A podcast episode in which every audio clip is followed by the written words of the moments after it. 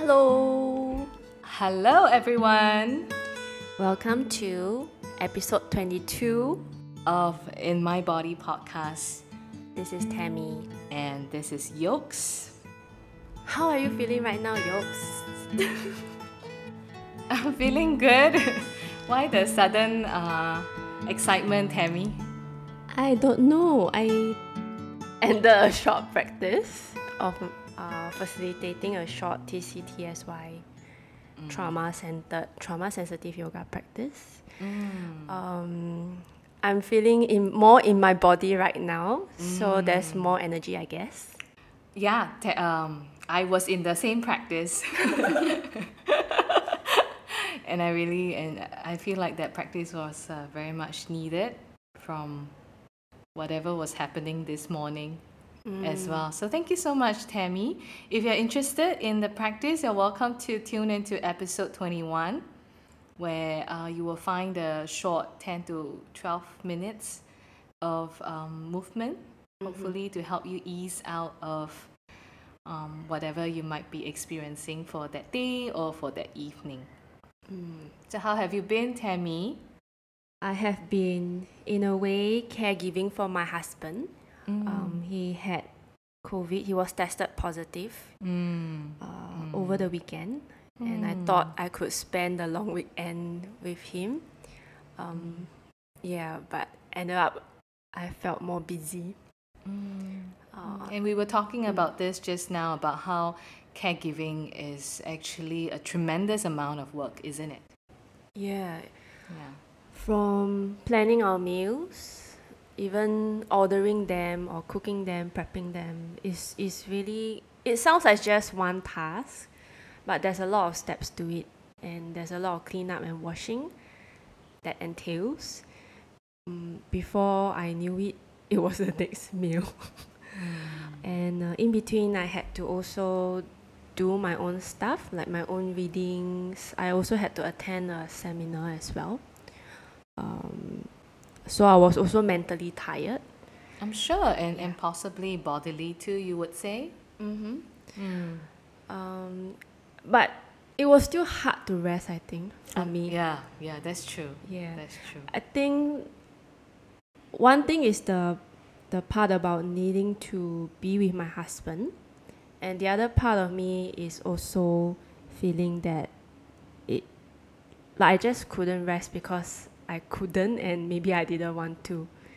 Mm. Yeah, so there was this a lot of drive in me that I couldn't stop. Hey, that what whatever you're saying right now totally reminds me of the previous episode we just did with Lee, where we talk about how hard it is to surrender Yeah. and the need for control, yes. right? And I, I guess when you know facing having to take care of a, a loved one from uh, COVID nineteen, uh, it, it's also bringing a lot of sense of unsafety, or like you know you have to cope with this threat right now in the household, and so it's it's your body is really needing that sense of control, and it's very hard to give it up, and you just want to like make sure everything is prepped, everything is clean Yeah. everything is in control because you know there is something out of control called COVID nineteen in the household now. Thanks for bringing this up. I think, yeah, it really reminded me of what Lee said that the journey of surrendering is is going to be ups and downs. It's not going to be the end. Mm. Uh, it is a process, lah. Yeah, it's a and it just reminded me that I'm in it. Mm. Mm, And it also made me appreciate our caregivers, Mm. either of their children, taking care of their children, or a person who is not well, of an older adult. Mm. How caregiving, I, I know in my mind that caregiving is challenging, but now I could really feel it in my body how difficult cha- uh, caregiving can be, Mm. even though it's just that few days and maybe that tasks that I need to do. So I can't imagine for our caregivers who have to do this for many, many years. Oh, that's yeah. Yeah. that is so true. Not just this period where there's there's an illness, right? Well, um, if you're listening and if whether you are nursing a recovery from COVID 19, we, we know that recently there's been a surge or a wave or whether you are caring for someone who is recovering, um, you know, do what you need to offer support for yourself, uh, whether it be pockets of time mm-hmm. or whether it be uh, just something that you can access right away, movement or making a beverage that you know can soothe you or, or whether there's a very short opportunity if you are able to leave the house just you know going downstairs for a very short walk anything that, that you know can bring you that moment of ease and peace mm-hmm. and and if you know leaving the house is difficult again you're welcome to tune into um, episode 21, 21. Uh, where you will be able to find that uh, practice and, and I, I know that some listeners are tuning into us as they are nursing mm-hmm. and uh, nursing a recovery from COVID 19. So feel free to, yeah, just tune in to any of the episode and may, you know, that conversation that we had that particular day offer some, hmm, some ease, some soothing, uh, some comfort of any sort. Yeah. So thank you, Lean, for writing in to let us know that it was helpful to to tune into one of our episodes as you recover from uh, your COVID nineteen experience. Well, speaking of caregivers and caring for others, shall we introduce um, our guest for today? Yes. Yes, and and it's it's it's I'm feeling quite bittersweet right now and, and our guest may or may not know this, but uh, she's our last guest for this season. I hope all of you are not shocked by this. I'm uh, really shocked by this. okay. Welcome. Elia. Welcome, Elia. Yay. Thank you, Tammy and Yokes, for having me here. Um, I feel really honored to be the last guest for the first season right now. Uh, uh, how do we actually uh, properly pronounce your name? Were we okay with Elia? Yes. So my full name is Elia Rani. It means young queen in Tamil. Wow, yeah, young so. queen. That's very cool. Yeah. Okay. So Elia is fine. Some friends also call me Rani for short. I see. Yeah. I see. Welcome to the show. Um, I forgot how we met. I guess I kind of reached out to you through Instagram because I've okay. been following your journey for a bit. Okay. Um, and also one of my friends when I was leaving social work, uh, one of my friends actually introduced you to me, um, saying that we kind of had similar paths um, mm. in terms of wanting to explore yoga and really looking into body based healing instead of just the more cognitive therapy or counseling that we used to provide in social work. Right. Yeah, so I kind of knew about you before, but then I I didn't reach out until like I started listening to the podcast, and I was like, you know what, I think I should, um, especially knowing that the both of you also graduated from the trauma center, trauma sensitive yoga certification and I just completed mine. So I was like, I want to know like what others are also doing with this mm. practice and how they're offering it to to people in the community because I feel like that's really a missing piece right now mm. in in Singapore especially. Wow, it, no, I wanted to say right that that even before you reached out to me on Instagram, I was actually already following your handle, oh. and and I just loved um, all the little snippets and and the content that you put out around um, just loving and caring for ourselves, and and. It, you, you've done it with really beautiful, very soothing visuals as well. And, and so when I first came across, I think someone recommended someone pointed me to your uh, Instagram handle, which by the way, what uh, is it? Maybe we can you can just tell your tell, tell listeners now. It's called Wild Wonder Coach. Mm, how do you spell that? I, was expecting you to ask me that. Um, it's W I L D hmm. W O N D E R Coach C O A C H. Mm, yeah, so feel free to check out Wild Wonder, Wonder Coach. Coach um, if you are able to. I, really love um, the sharing and the wisdom that Elia shares with us. So yeah, actually, I have already been stalking you before you reach out to me, and I think as you are sharing um, some of your experiences doing TCTSY, uh, the program itself, Trauma Center Tra- Trauma Sensitive Yoga. I, again, I feel this bittersweet feeling because um, in September last year, Tammy and I started this podcast because we just graduated back then mm-hmm. and we were wondering you know what do we do with um, all this uh, knowledge that we have picked up the skills that we have learned from the program and we wanted a space to have conversation with each other around how do singaporeans feel and and live and learn to be in their body you know? Are there opportunities for us to do that? And also how do we experience trauma? Or, or rather how does trauma live in, in our bodies here in Singapore? So I think it's it's very befitting that in our last episode we have Elia who just graduated from mm-hmm. this year's program and you know we love to hear from you fresh out of the oven what are some of your thoughts um, around that? But before that, maybe introduce to um, our listeners a little bit about yourself. Who are you as a person?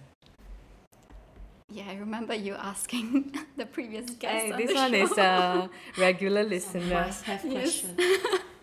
And I think this is one of the questions that I've been like thinking about and trying to come up with that perfect answer of like, Mm. oh, who am I really? Like, if I strip away all of my identities, all of my roles, like, who am I underneath? And I think I'm still sitting in that question of exploring who I really am.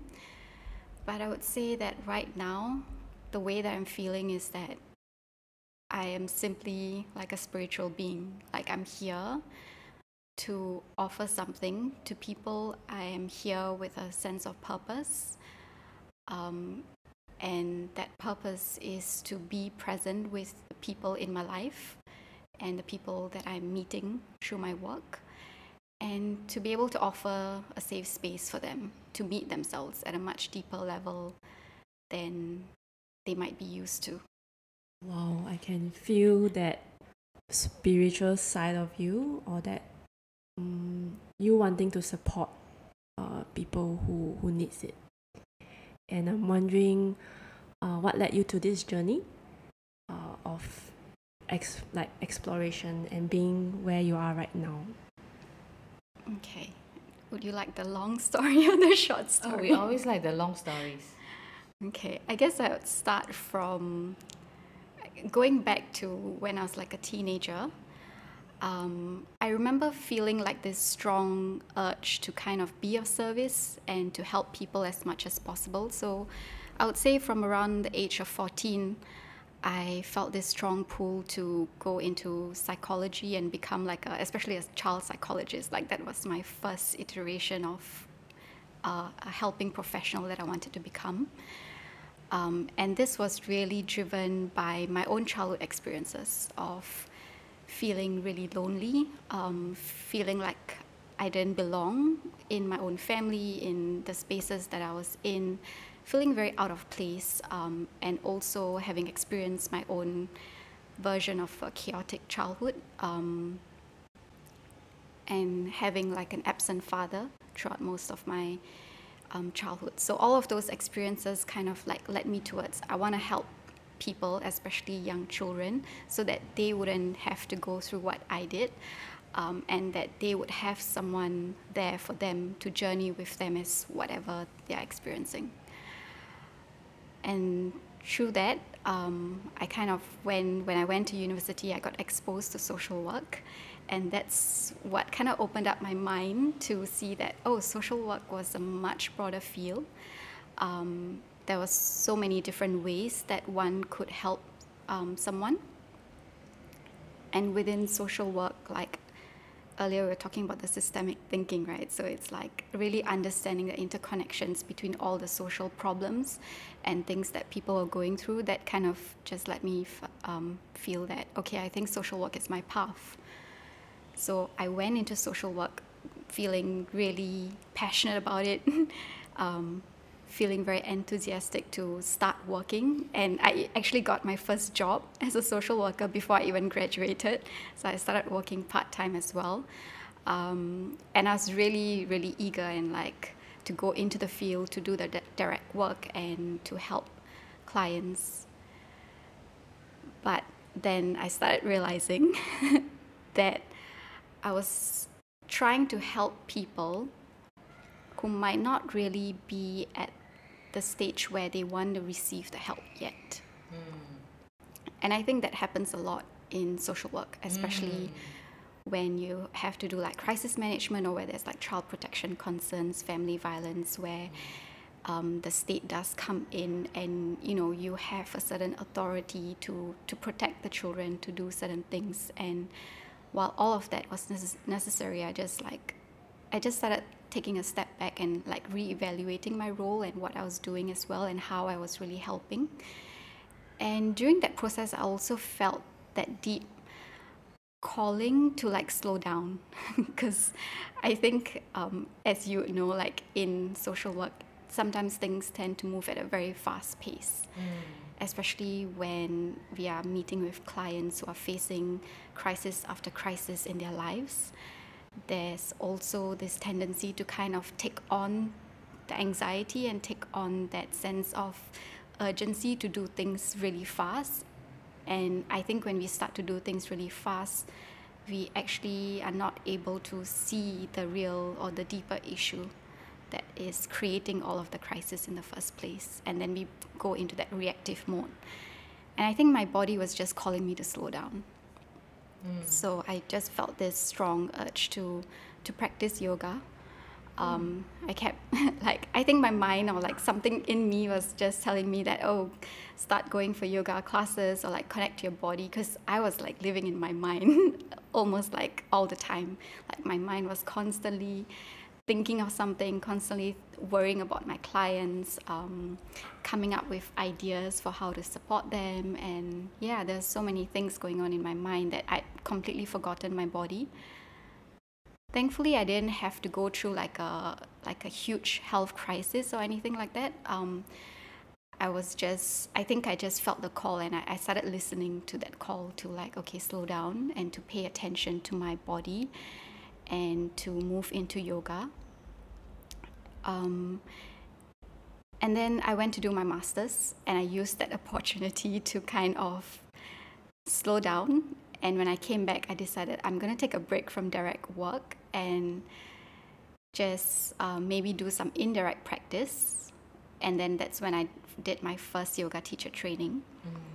And I think through that yoga teacher training, it just kind of opened my mind and my eyes to realize that, oh, this this felt more like where I belonged. that pace, the slower pace of life, felt more like me.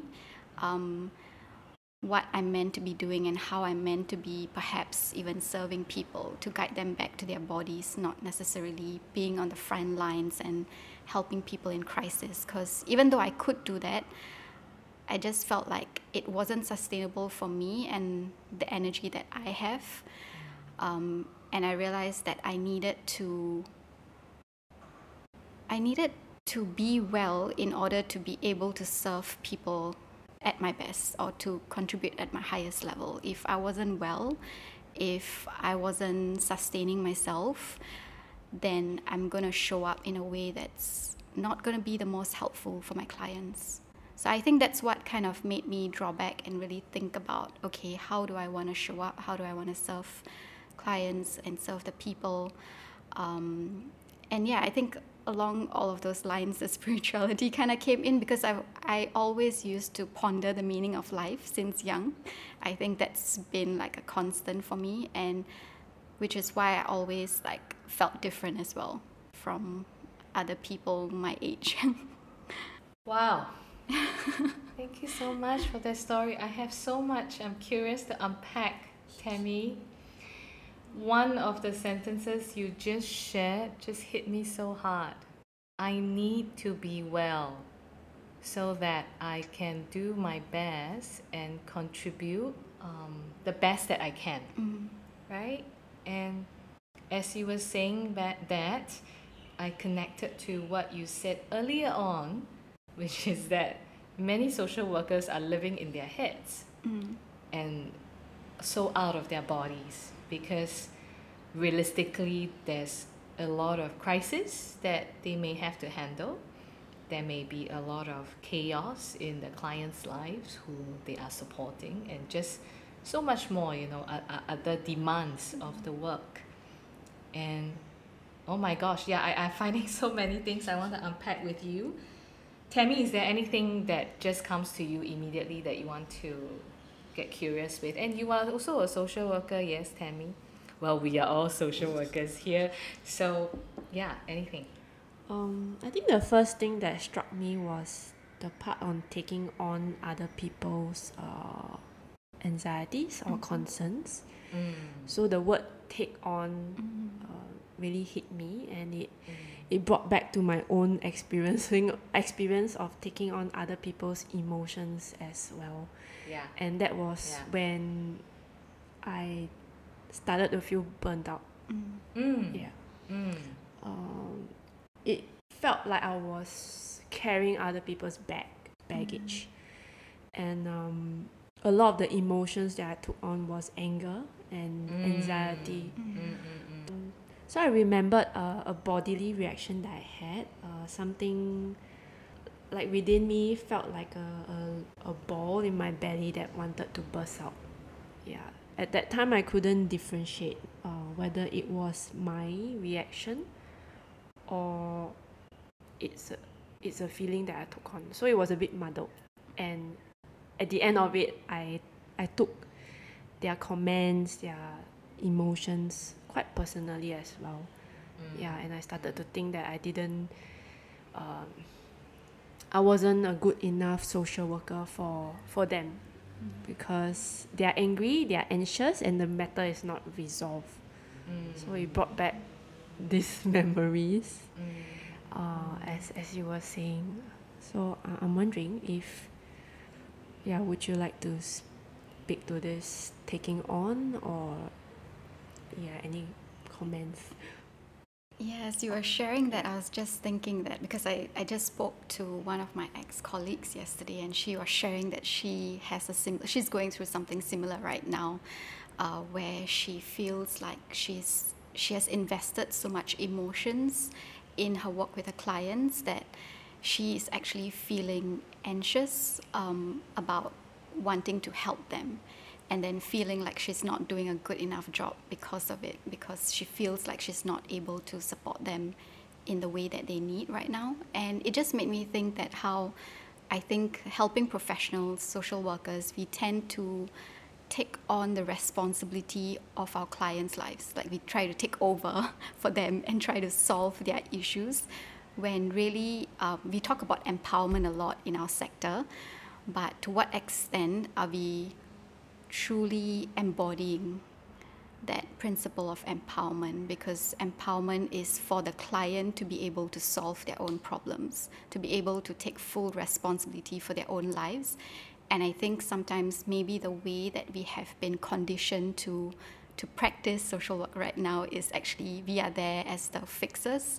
We are there to be the ones to solve the issues. So when the issues don't get solved, then we tend to think that it's our fault. Like we, we are not doing a good enough job.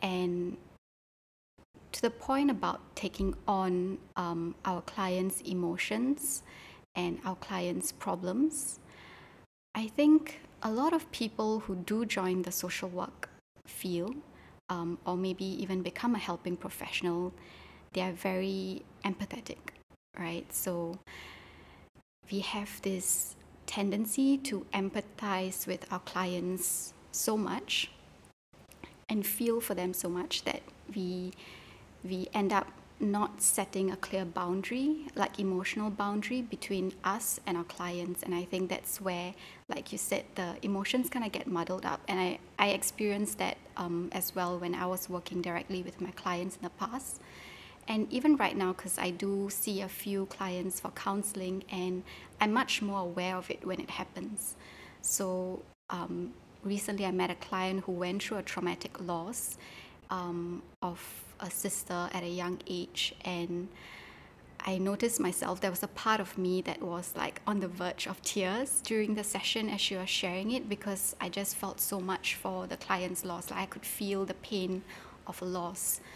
Um, and after the session, I had to take a step back for myself and to also recognize that that pain is for my client to carry, and my role here is to be with my client so that she feels supported to experience her pain and grieve the loss of her sister. Um, and I think that's what was missing for me previously um, when I was working as a social worker. Like, I, I still didn't learn um, and then recognize how to differentiate between what is my client's issues and emotions to carry and what is my own um, so that I can create some boundaries for myself so that I can stay well well enough to be able to support them in the way that they need. I think other than just um, us as individual professional or social worker feeling like you know we need to fix our clients' problems or whenever they come through the agency's doors, it is our job as the social worker to help them resolve whatever problems it is because you know they come in with a lot of um, challenges and barriers, right, to access resources. I think other than the individual workers, a lot of it is also, say, um, organizationally, the expectation of the workers as well as societally.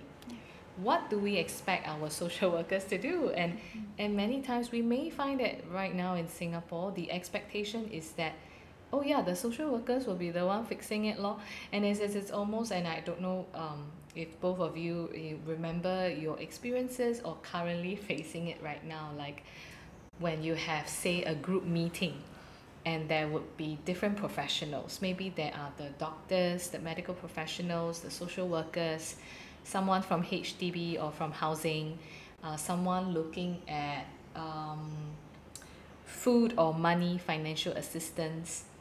And at some point the discussion may come to a standstill because everyone is just looking at each other expecting that that person will be the one fixing fixing or resolving um, the, the problem that we have and so I, I feel like it's, it's not just the the professional um, ourselves but also collectively uh, organizationally and maybe even at the societal level, that's how we view social work. Mm-hmm. So I'm quite curious um, for you, Elia, after how long have you been in the sector? So in direct practice, I would say about five years. Um, five years. Yeah. Mm.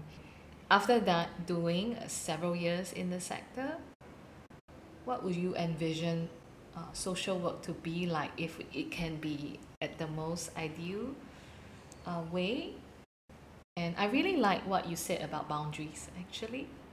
And to me, that's my one of my ideal elements in social work, which is that when social workers come into this space to support the clients that they are with, there is a very clear idea of the boundaries that they are drawing and being able to uh, draw this clear boundary such that they don't end up taking home or taking in almost like consuming the strong emotions or even the challenges that the clients are living with I've experienced in the past taking home my clients' problems, mm-hmm. right? And end up at home, I still continue to think about how am I going to solve that problem for my client.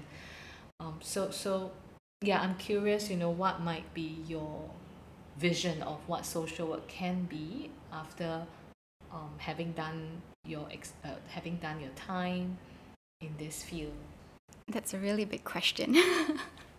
it's something that I used to think about a lot um, when I was still in the sector. and I think before I left, one of the things that I was trying to do with my previous organization was to to guide people more towards a trauma, becoming a more trauma informed organization. Um, and I think my experience um, doing my master's in the US and then also taking on the trauma center, trauma sensitive yoga course all of those kind of reinforce this idea that we really need more trauma informed organizations for the workers as well as for the clients.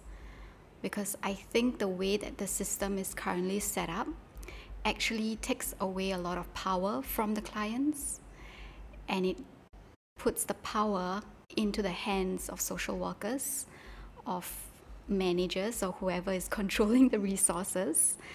Um, and that actually is not helpful for the social workers or the people who are doing the helping because then that places all of the responsibility on them, a lot of pressure with with you know carrying so much of power as well.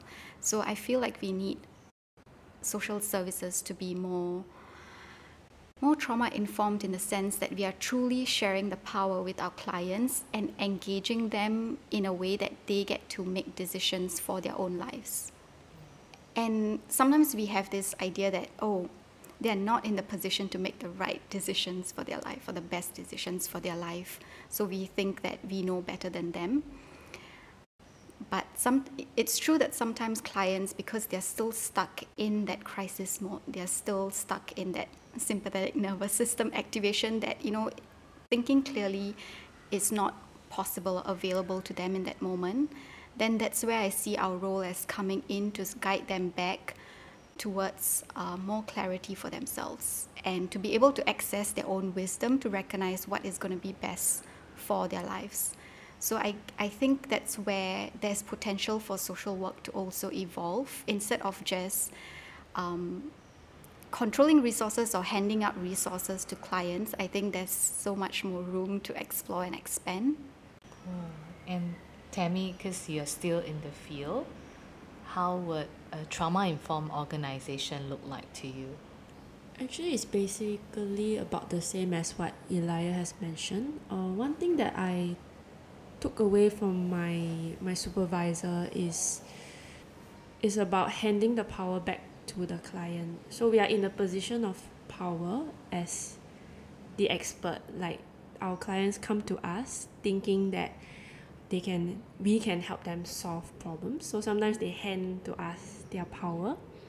And if you look like if there is a visual, there is like this seesaw and we are on the the seesaw where we are on top. In social work organizations, we are on top of the seesaw and the clients are at the bottom. So there is a power difference.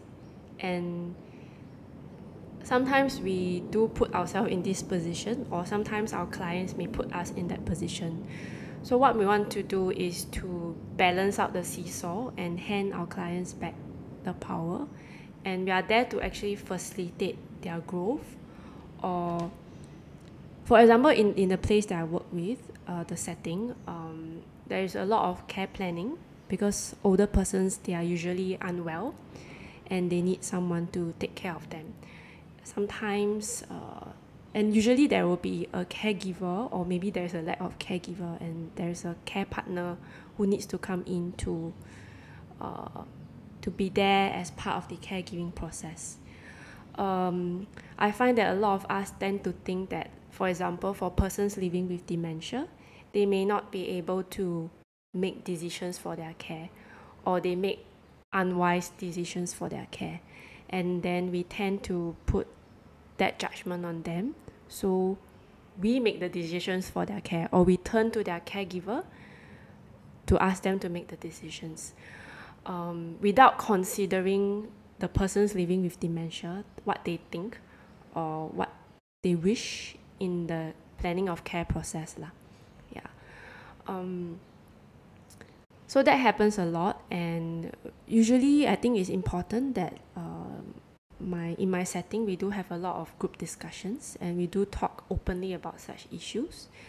Um, having a supervisor with uh, a I think she doesn't call herself trauma informed lah, but I, the practices that she, uh, the principles that she embodied is is really trauma informed to me. Um, so, in the care planning process, we do involve our older persons, uh, even though we think that they may not make the best decisions, but we do involve them in the care planning process.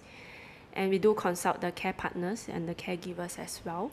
So everyone comes, so everyone has a part, uh, a piece to play in the caregiving and care planning process, and we all come together to discuss to see what would be the best for the person living with dementia. Um, ideally, this is the situation now, but of course, sometimes there will be some challenges to this. Uh, but this is something like to distribute the power to different people in the care planning process is uh, something that we, we look at quite a lot. Mm-hmm. Yeah. And yeah, I think it's this power thing. Uh, and to bring everything back to a balance. And we are there not as an expert but a facilitator in this process.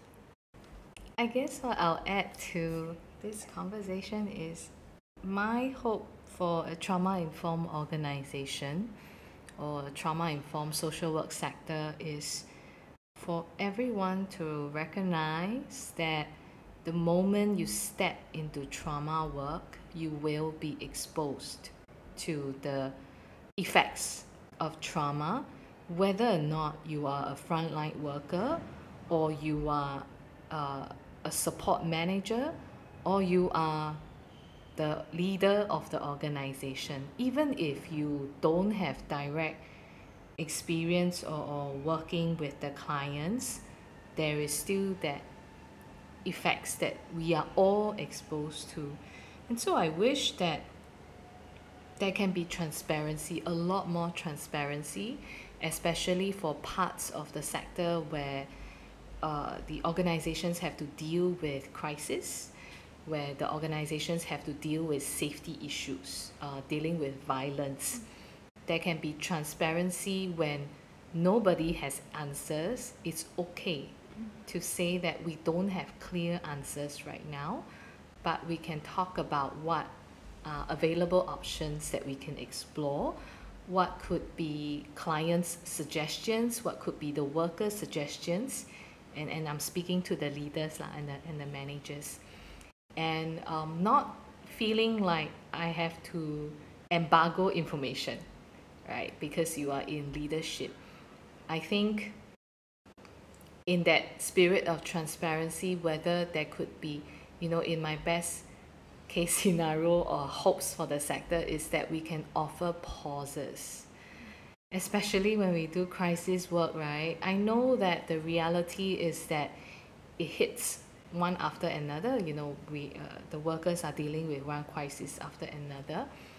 But does that mean that the organization cannot take pauses? You know, I, I feel, and I feel like that's something that the TCTSY program or after uh, embark, embarking on this journey of body based healing, I've learned how important and powerful pauses can be for our nervous systems, uh, for our bodies, and for us to maybe stop living in our heads for a moment and using that pause to all return back into our body before we resume uh, talking about whatever we're dealing with at, at the moment. Yeah, so so that's that's that's how I feel my vision of what it can look like. Yeah, I really love that idea of pauses. Like, I think that's so necessary to really slow down the pace intentionally so that we can support the clients.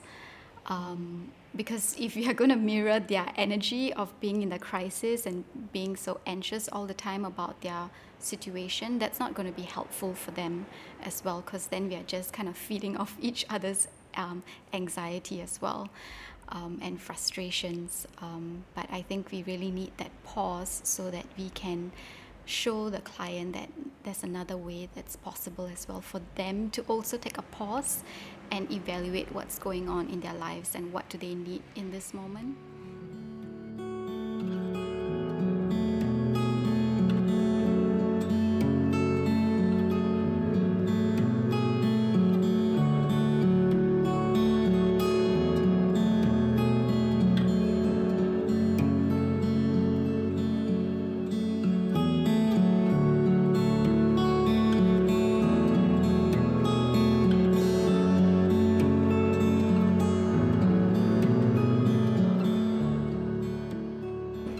But something you said just now uh, piqued my interest, which is you said uh, you were just talking to your ex colleague yesterday, and she was sharing. Was it? Uh, I don't. I can't remember. Was it she who Yeah. shared that um, she's taking on clients' emotions and things like that? So, are you still supporting some of uh, these workers, uh, even as you stepped out of uh, direct practice?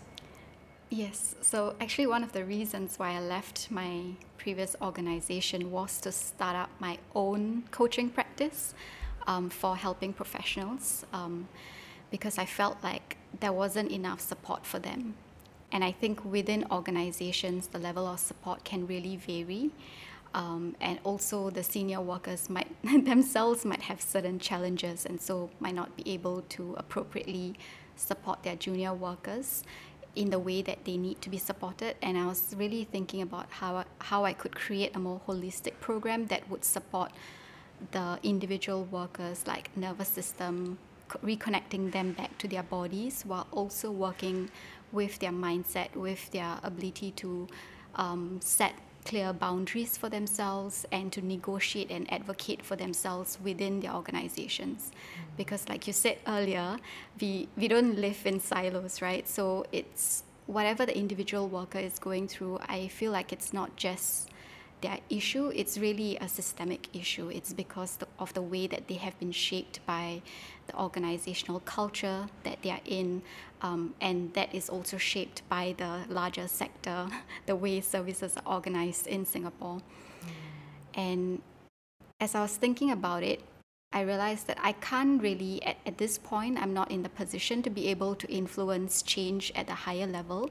So I wanted to start with the individual worker and for them to also recognize their internal system of parts the different um, yeah the different parts that they are dealing with so when we learn how to look within and care for our internal system of parts then we be, then we can become more present in our lives and be able to offer that care and that compassion to to people to the clients in our lives I love it. I, I love this idea of coaching. I mean, we've heard coaching. Coaching has become very common these days, but I haven't quite heard of coaching for social workers.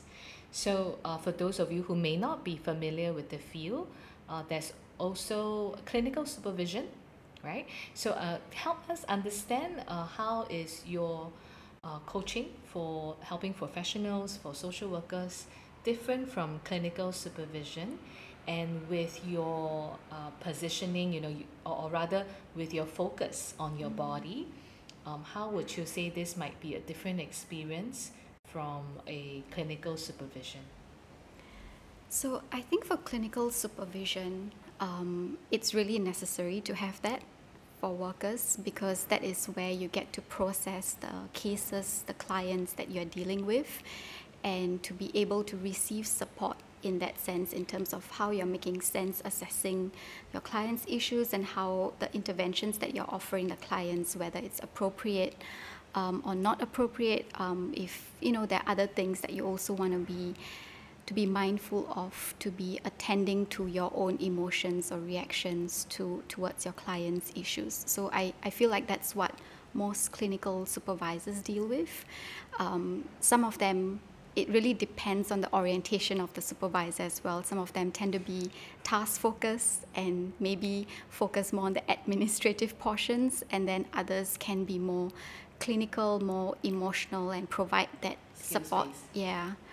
Um, where the coaching comes in, I feel, is that I take into consideration not just, I'm not just looking at your career, and I definitely don't ask you to share anything about your cases or your individual work with your clients. This coaching is really for you as a person. So, one of the things um, when I was previously still a social worker, I realized that we tend to really separate these personal and professional roles to the extent that we say that oh we shouldn't be bringing in our personal into the professional and and then we try to create this um, this line between them which really doesn't exist I, yeah, I, abs- I disagree with that. yeah Cannot hear you. Yes. and I realized that in order to be, um, I don't want to say like a good social worker, but in order to really provide your best value as a social worker or as a helping professional, I feel like it really draws from your sense of wholeness. Your because we talk about how in the therapeutic space, your the, your use of self is your best tool for supporting clients. I was just gonna say that there is so much of the use of self in yes. social work. Yes, please continue. Yes, so we talk about the use of self, and yet we don't have anything that really supports our self, our our core or true self, I would say because we are not taking into consideration our own histories, what we have gone through, how that has shaped us into the person that we are today. Um, and instead, we are trying to create this like false role as a professional and to say that, okay, this is my professional role. Everything about who I am outside of this role, outside of work, I can't bring into this space. And that becomes really limiting because I've seen a lot of professionals also with their own histories of trauma, and that actually affects their work, um, their ability to, to stay present with some of their clients because sometimes the client's trauma can actually trigger off their own memories of their past trauma. And if all of those things are not being addressed, um, and we say that, oh, just leave your personal at the door before you enter work, um, then it's really not supporting the worker. Um, and if you don't support the worker, the worker is not going to be able to pre- to be present enough to support the families, to be supporting the clients. I, I yeah, and, and I, I really want to build onto that because just as you know, if we, just as we come into the work, for some of us carrying previous traumas in our life histories and in our bodies, and we can get triggered if uh, you know we don't do anything about it. And then we just simply say personal is personal professional is professional. Uh, nothing in my personal history is going to come in and influence my professional life as a social worker. On that same thread right and I, I feel like the power to empower our clients come from the same source which is our own history of pain mm. our own history of suffering and so it's, it's very powerful if we take time to first of all do our own work like you say you know uh, uh, working on ourselves uh, perhaps using the coaching that you offer or just seeing ourselves who we are as a person uh, confronting or working through some of our own histories. And, and we learn from trauma experts like uh, Peter Levine, Bessel van der Kolk. They've all consistently shared about how when we are able to move through and work through um, some of the traumas that we carry, uh, you know, the the other side we are going to find immense and also innate pool of strength. And a lot of this strength lies in our bodies. And this is exactly the pool of strength that we can tap into to support our clients or to support the clients that you serve to tap into their strengths. Mm-hmm. Right? And and so and I also personally believe I, I mentioned this before in the previous one of the previous episode, which is that I believe the bulk of helping professionals carry our own trauma history. That is a very reason why we are drawn to the profession. Mm-hmm. Um, and so yeah, I'm, I, I, I totally agree about how there's a lot of use of a uh, there's a lot of use of the self in this work and precisely because there's a lot of use of the self it is so pertinent for um, social workers and helping professionals to take time to work on ourselves mm-hmm yeah, and, and to bring ourselves back to the present moment, to tap into our own strengths so that we can offer our best selves to uh, the clients that we are serving. Yeah, yeah, that's just something I, I wanted to say as you were sharing that. Mm, actually, I, I would just like to share a comment based on what both of you have shared Um, I think the use of self is not really much talked about in the social work. Really? I, I think so lah. Oh, okay. I mean, based on the organizations that I come Mm, from, mm, mm, mm. uh, it's only when I've been through the Satir um, therapy training, then I got to know more about the use of self, what it really means in my body, and to trust into the wisdom of my being, uh, my life force. I mean, all of these things I don't really hear outside the Satir practice. Mm. Yeah. And I wonder if um, the disconnect between like the personal and the professional self uh, is also a, a way of coping with our own trauma that we decide to like whatever that we meet we, we start to disconnect already so it seems like in the profession uh, generally there's already this disconnect and this trauma response happening Do you mean like, oh, I deal with it professionally, so I don't have to deal with my own personally, or do you mean something else? uh, yeah so i just deal with it person uh, professionally and Yeah, i leave yeah. myself out the door Yeah. Ah. yeah and so i do hear that often Mm. and the use of self i don't I, I don't really hear that much so I, I do see these two concepts or whatever that we bring out like on two ends. Mm. yeah in the profession now. But actually Mm. when we are in social work when we are in a healthy profession we are dealing with people's life.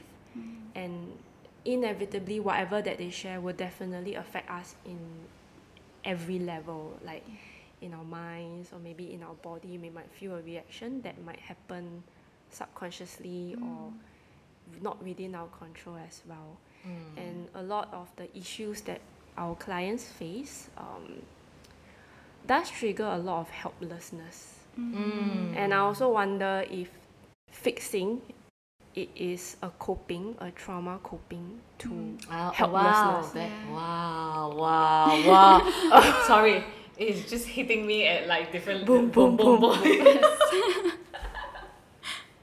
sorry, say that, say that again slowly. So when we are trying to be fixers, when we want to f- uh, find solutions, different different solutions for people's problem, underlying it, uh, we are dealing with our clients' helplessness. Are we also dealing with our own helplessness when we meet clients' helplessness? Yes. and I think helplessness is a it does trigger a bodily response Mhm. um, that might be not within our control as well. Yeah, and sometimes a lot of us cope with it in our minds Mhm. by maybe having that disconnect. I will not bring myself into the picture. I'll just solve the client's problem. Then it will also, in a way, solve our helplessness of the of the, our client situations. So I wonder. I mean, that's what I seem to see now, as both of you speak. I think of this, uh, it might seem very minute and possibly a little bit like, huh, this example. But I have an image in my mind as you were saying that, that disconnect and how we purposely separate the personal and the professional because we just want to deal with the trauma professionally, but we don't want to look at anything that, you know, may be happening personally for us. And that is like uh, this this common experience that I used to have as a social worker, which is that, you know, sometimes when you sit with the clients and they say something that either really hits you very hard or it touches you uh, very deeply or whatever they are going through, you feel deeply affected by it as well. And I had many occasions where I wanted to cry as well. But then at the back of my head, I keep thinking that's very unprofessional. I cannot cry.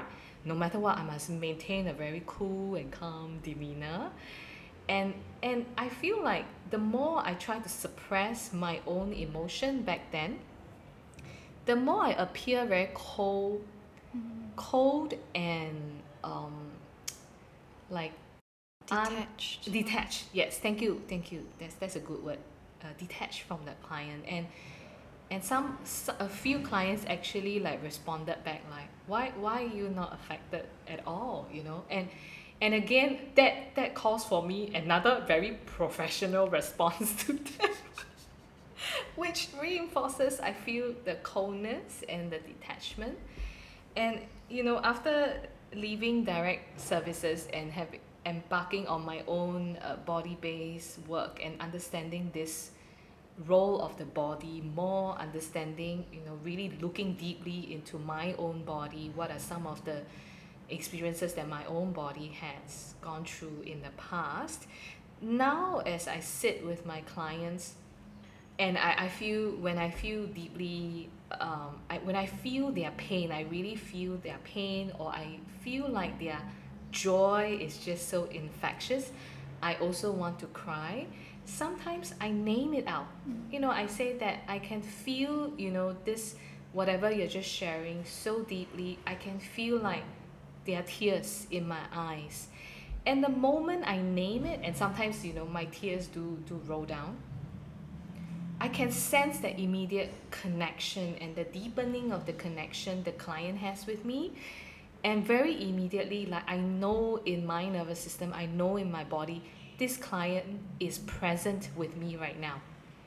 And from what we know about trauma healing work, being able to come back to the present is such a key, uh, mm-hmm. a fundamental indicator of how they're slowly inching and moving towards uh, healing, mm-hmm. right? Every moment of presencing is a moment of healing. So even if we don't say much after that, or we have no resolution to whatever they share, just being able to feel their presence and them also giving me back that feedback that I'm present with you. Thank you for hearing me. And, you know, there will be times where they share, thank you for giving me this space and thank you for witnessing.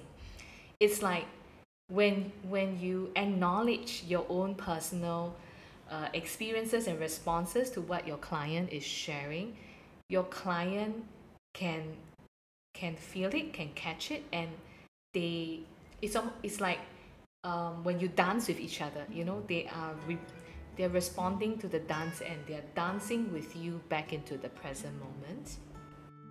And they appreciate it right? It's, so, so it's like in that moment it's just two humans connecting with each other